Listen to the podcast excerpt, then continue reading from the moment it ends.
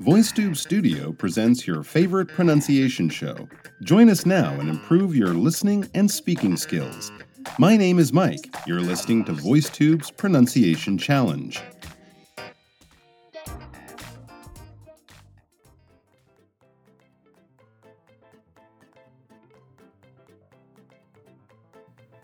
Hello, everyone, and welcome to another edition of Listening to Your Sentences, where we listen to your sentences and then give some feedback about how to improve pronunciation and intonation and things like that. Before we get into it, we have, as usual, three sentences today. But before that, yeah, we have this little video I think you should all watch.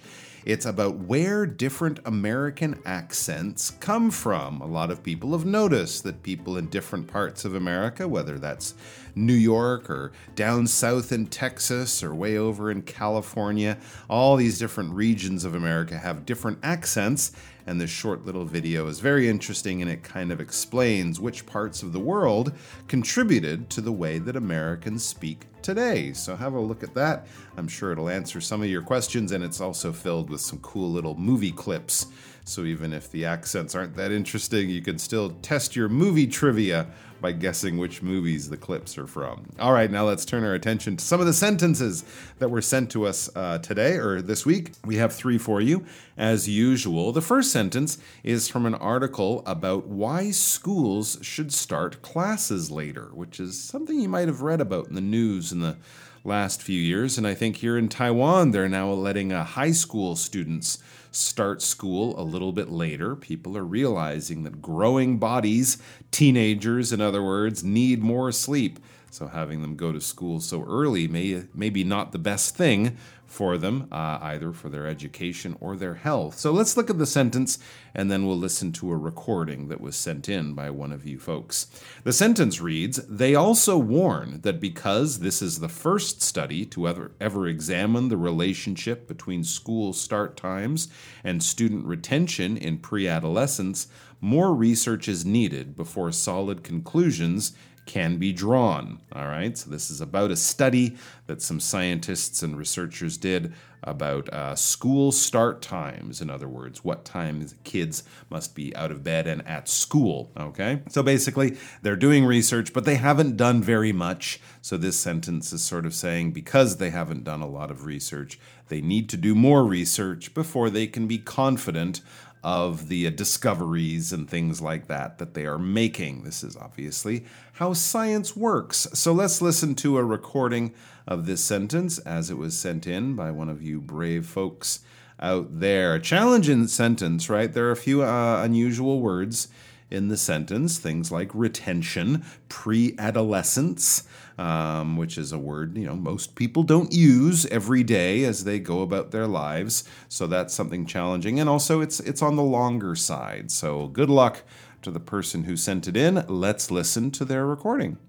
They also learned that because this is the first study to ever examine the relationship between school start times and student retention in pre-adolescent, more research is needed before solid conclusions can be drawn. All right, a very, very good effort uh, with a bit of a challenging sentence. So well done, sir. Uh, first thing I would say is probably slow down a little bit. I think that was a very natural speaking speed. Um, but when you're tackling something that's a little unusual and you're also um, giving out information, when you're imparting or communicating uh, information that you want your audience to understand, it's good to slow down. It might feel unnatural when you're reading it at that speed, um, but of course, your reading will be clearer. The understanding uh, that the listener is able to achieve will be greater, um, and also your words will just come through a little bit better. So I think that's a good thing to do Of course, with information, people are not only listening to your words, but it's also nice to go a bit slower because that gives them a few seconds as they're listening to understand what you're saying and try to, you know, put it together in their own minds. This material is very comfortable and well known for you, but for people in the audience, it might be the very first time in their lives they're hearing this kind of wisdom of all your brilliant ideas. So give them time to sort of digest them and appreciate them in the same way that if you're in a restaurant and you're eating really well made food, you might be hungry, but you don't you don't swallow it like you would a, a sandwich from a 7-Eleven just because you're hungry. You take your time, you chew a little bit more slowly. So kind of think of it that way. You want people to uh, really understand and digest, to take in, and also appreciate all of the wonderful wisdom in that sentence. So slow down, I would say. Uh, the word warn in that first clause, they also warn. That's a hard word. There's a lot of very, you know, those soft consonant sounds, not a lot of t, k, d, a lot of, r, you know. So you got to slow that down and open up your mouth and throat a little bit more. And something I've mentioned before, I noticed also in the first half of the sentence. Um, I've mentioned this before. If there's an S on the end of the word, please say the S. Again, very important for the listener. It might not be that important for you or in the context of what you're saying, but for the listener, it is important. And generally, if we're talking about the difference between one and a group of many, um, yeah, that is important to understand uh, amounts and numbers and things like that. So, a student retention in pre adolescence more research. Again, a pause there is a good idea because it'll separate the s from the mm of more. and you can slow that down. And also, I think, uh, along with a general bit of advice to this gentleman to slow down, the other general advice, which uh, I think applies for that word warn, as I mentioned earlier, is, you know, enunciate. Open your mouth up a little bit more, move your lips and, and teeth and tongue. Um, it's a really good thing to do. If you want to practice, stand in front of a mirror and really over exaggerate your mouth shape like that. It would be ridiculous to talk to a person like that. You will feel silly looking your, at yourself in the mirror doing it. But trust me, in the end, when you go back to speaking more normally, um, I think it will really help. I often compare this to the way that uh, the great boxer Muhammad Ali used to box in a swimming pool or run in the water at the beach. Not on the beach, but actually get into the water because everything was much harder, right? If you're trying to punch water or move your legs as you run through water, well, when you get up on dry land and you're swinging your arms through the air or running through the air, wow, your body will go, oh, this is so much easier. What a great way to do it. So, if you over enunciate when you're practicing, over exaggerate your mouth shapes and whatnot, when you get to actually speaking normally, it'll seem much easier to get those good sounds to come through. But overall, a very good effort. And I think the best news about this is that a lot of the uh, little problems in that sentence, um, and also a general improvement for this gentleman would be to slow down and to enunciate, open your mouth and stretch your cheeks and stuff like that a little bit more. All right, let's turn our attention to sentence number two. It's about depression, about, you know, great sadness, a kind of mental illness in some people that can become really bad, but uh, many of us will suffer depression or kind of an overwhelming sadness at different times in our lives. And for people who have this as a real problem, maybe even so they're, you know, seeing a doctor or taking medicine for it, uh, depression can basically take over their lives and uh, take all the joy and happiness out of their lives and make even the simplest things extremely difficult. So, a lot of sympathy here for anyone out there battling with depression or other mel- mental illness. We hope you feel better and get better and find a way to work around this as soon as possible. So, let's look at these sentences and see what they say about this. Uh, this this condition that some people are dealing with. It says we feel exhausted, close to tears, beyond the sympathetic understanding of others easily irritated and daunted by the simplest tasks. Okay, some unusual words exhausted, great, t- greatly tired, very, very tired, close to tears, like you're going to cry. That's what that expression means. Uh, you'd be close to tears of sadness if you're, you know, if you, your your your beloved pet is dying, or you could be close to tears of joy if your kids are getting married or something like that. But basically, you're you're on the verge of crying. Beyond the sympathetic understanding of others, being sympathetic is trying to understand other people's emotions and feel for them. Easily irritated and daunted by the simple tasks. Easily irritated means you you get bothered easily, you might lose your temper. And if you're daunted by something, it just seems too much for you. Something daunting is like, I can't do that. There's no way I'll be successful. I want you to go and climb Mount Everest tomorrow with no training. Are you kidding me? I'm going to die. That's impossible. I can't do that. I will be very daunted by that challenge. Um, so if you're daunted by something, you feel like you just can't be successful because it's way, way too hard. Um, and that's how it can feel, even doing the simplest tasks, even getting out of bed, getting dressed, getting to work. For someone with depression or other forms of mental illness, or physical illness too, um, that can seem almost impossible. So let's read that sentence again. We feel exhausted, close to tears, beyond the sympathetic understanding of others, easily irritated and daunted by the simplest tasks. Okay, now it's time for us to listen to the recording as it was sent in by one of our lovely viewers. So let's turn our attention to that now. We feel exhausted, close to tears, beyond the sympathetic understanding of others, easily irritated and daunted by the simplest tasks. Hmm, okay.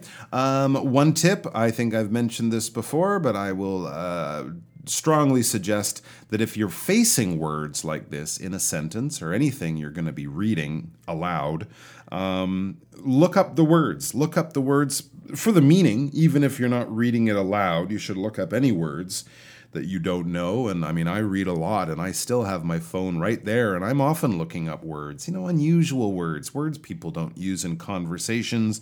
They might use them in uh, history books, but maybe you only read that word a couple times a year. You might not remember. So look up the word. And also, if it's a new word for you to say, um, find a, a, speech guide or pronunciation guide, I should say. KK Phonics is one.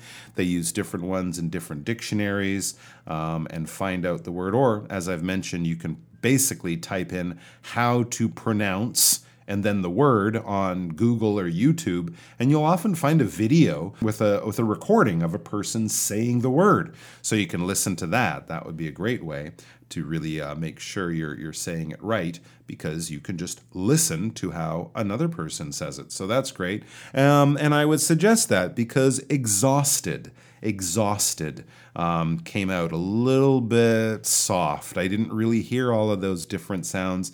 It was a bit more exhausted or something like that. Close to tears, close to tears. You can easily slur, blend that close to tears. You can blend that into one, but slowing it down is also good.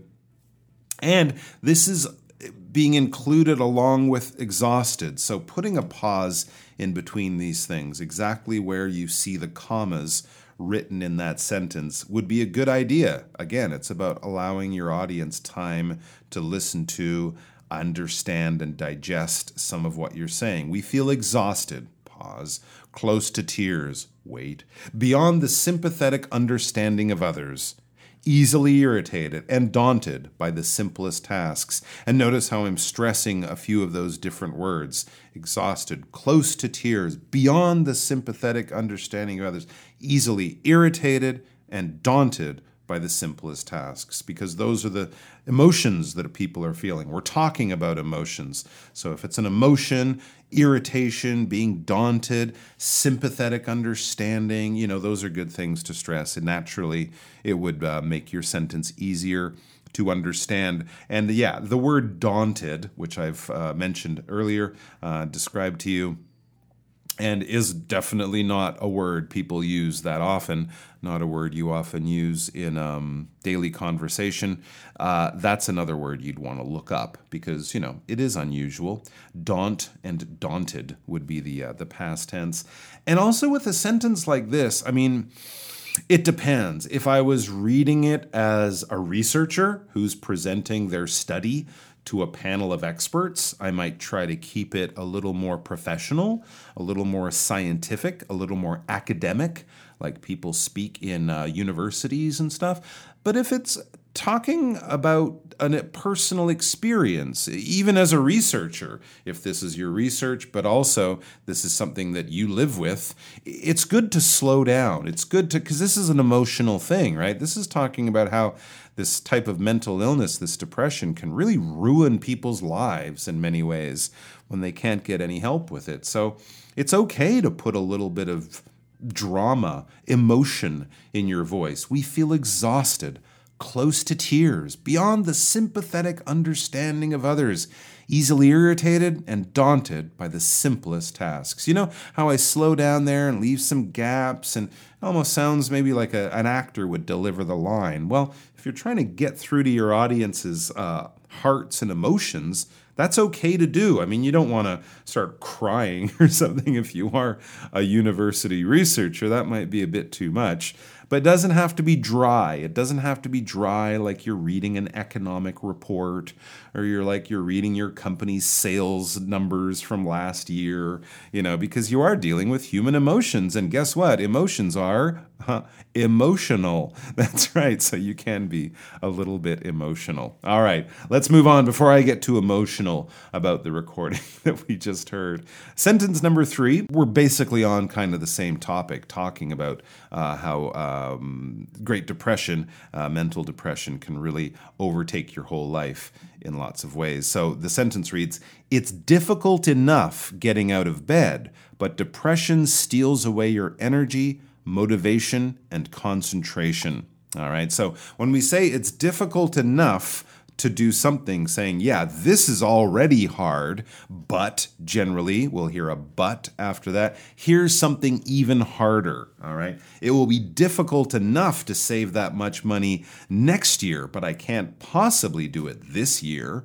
All right, it will be difficult enough uh, driving to Kending during Chinese New Year, but if we leave at the most popular time, it'll take us more than a day or something like that. So you're kind of saying, A, the first thing is already something enough hard enough, expensive enough. It's expensive enough going to Hawaii, but if we hire a private jet, it will be way too much. All right, so you're saying A is is hard or something, um, but if you change the situation, it will become even more difficult, expensive, something like that. All right, so that's the idea here. Um, so it's hard enough, it's difficult enough, and yeah, we can say it's hard enough as well, along with difficult. It's difficult enough getting out of bed. Getting out of bed is already difficult, but depression steals away your energy, motivation, and concentration. So let's say you do get out of bed, you you have a lot of depression, but you do drag yourself out of bed. Suddenly now you'll have no energy you will have no motivation. You don't really want to do anything. And even if you force yourself to do something, you can't focus on it for a long time. Your mind wanders. You don't have any concentration. So it can be really, really hard dealing with depression, in other words. But what won't be hard is listening to this recording. I'm hopefully guessing here because it's going to be great. So let's give it a listen. Hopefully, it is. The sentence isn't too long. So let's see how it sounds. It's difficult enough getting out of bed, but depression steals away your energy, motivation, and concentration. All right. Well, hopefully, I don't know if I can take any credit um, for this recording, but this person uh, does seem to be doing a lot of the things that I've suggested. There's those pauses in there, uh, the focus on the stress on certain words, energy, motivation, and concentration. And notice on those commas, uh, this young lady, she paused um, in order to give the time, the audience time to uh, digest and understand and really, you know, get those words that she's saying. Uh, I don't know. The speed was pretty good. It wasn't too fast. I think it was a good speaking speed um, for you know, especially when you're reading a speech or something like that. Uh, it is good to slow down by maybe ten or twenty percent. So that was really well done.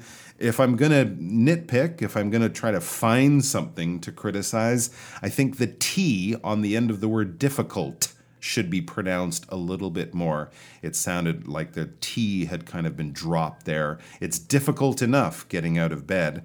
And that's about it, because everything else after that, I think I would read exactly the same way that this young lady did. But depression steals away your energy, motivation, and concentration. Yeah, it's very well done. So well done, everyone. Thanks for sending those in. Some challenging sentences and some challenging words, but good words too. Good words to know. Um, as I said, these words may not be the most common in conversation, but they're fine words to use. I think everyone should throw a few interesting words into their daily conversation because it just makes things more interesting.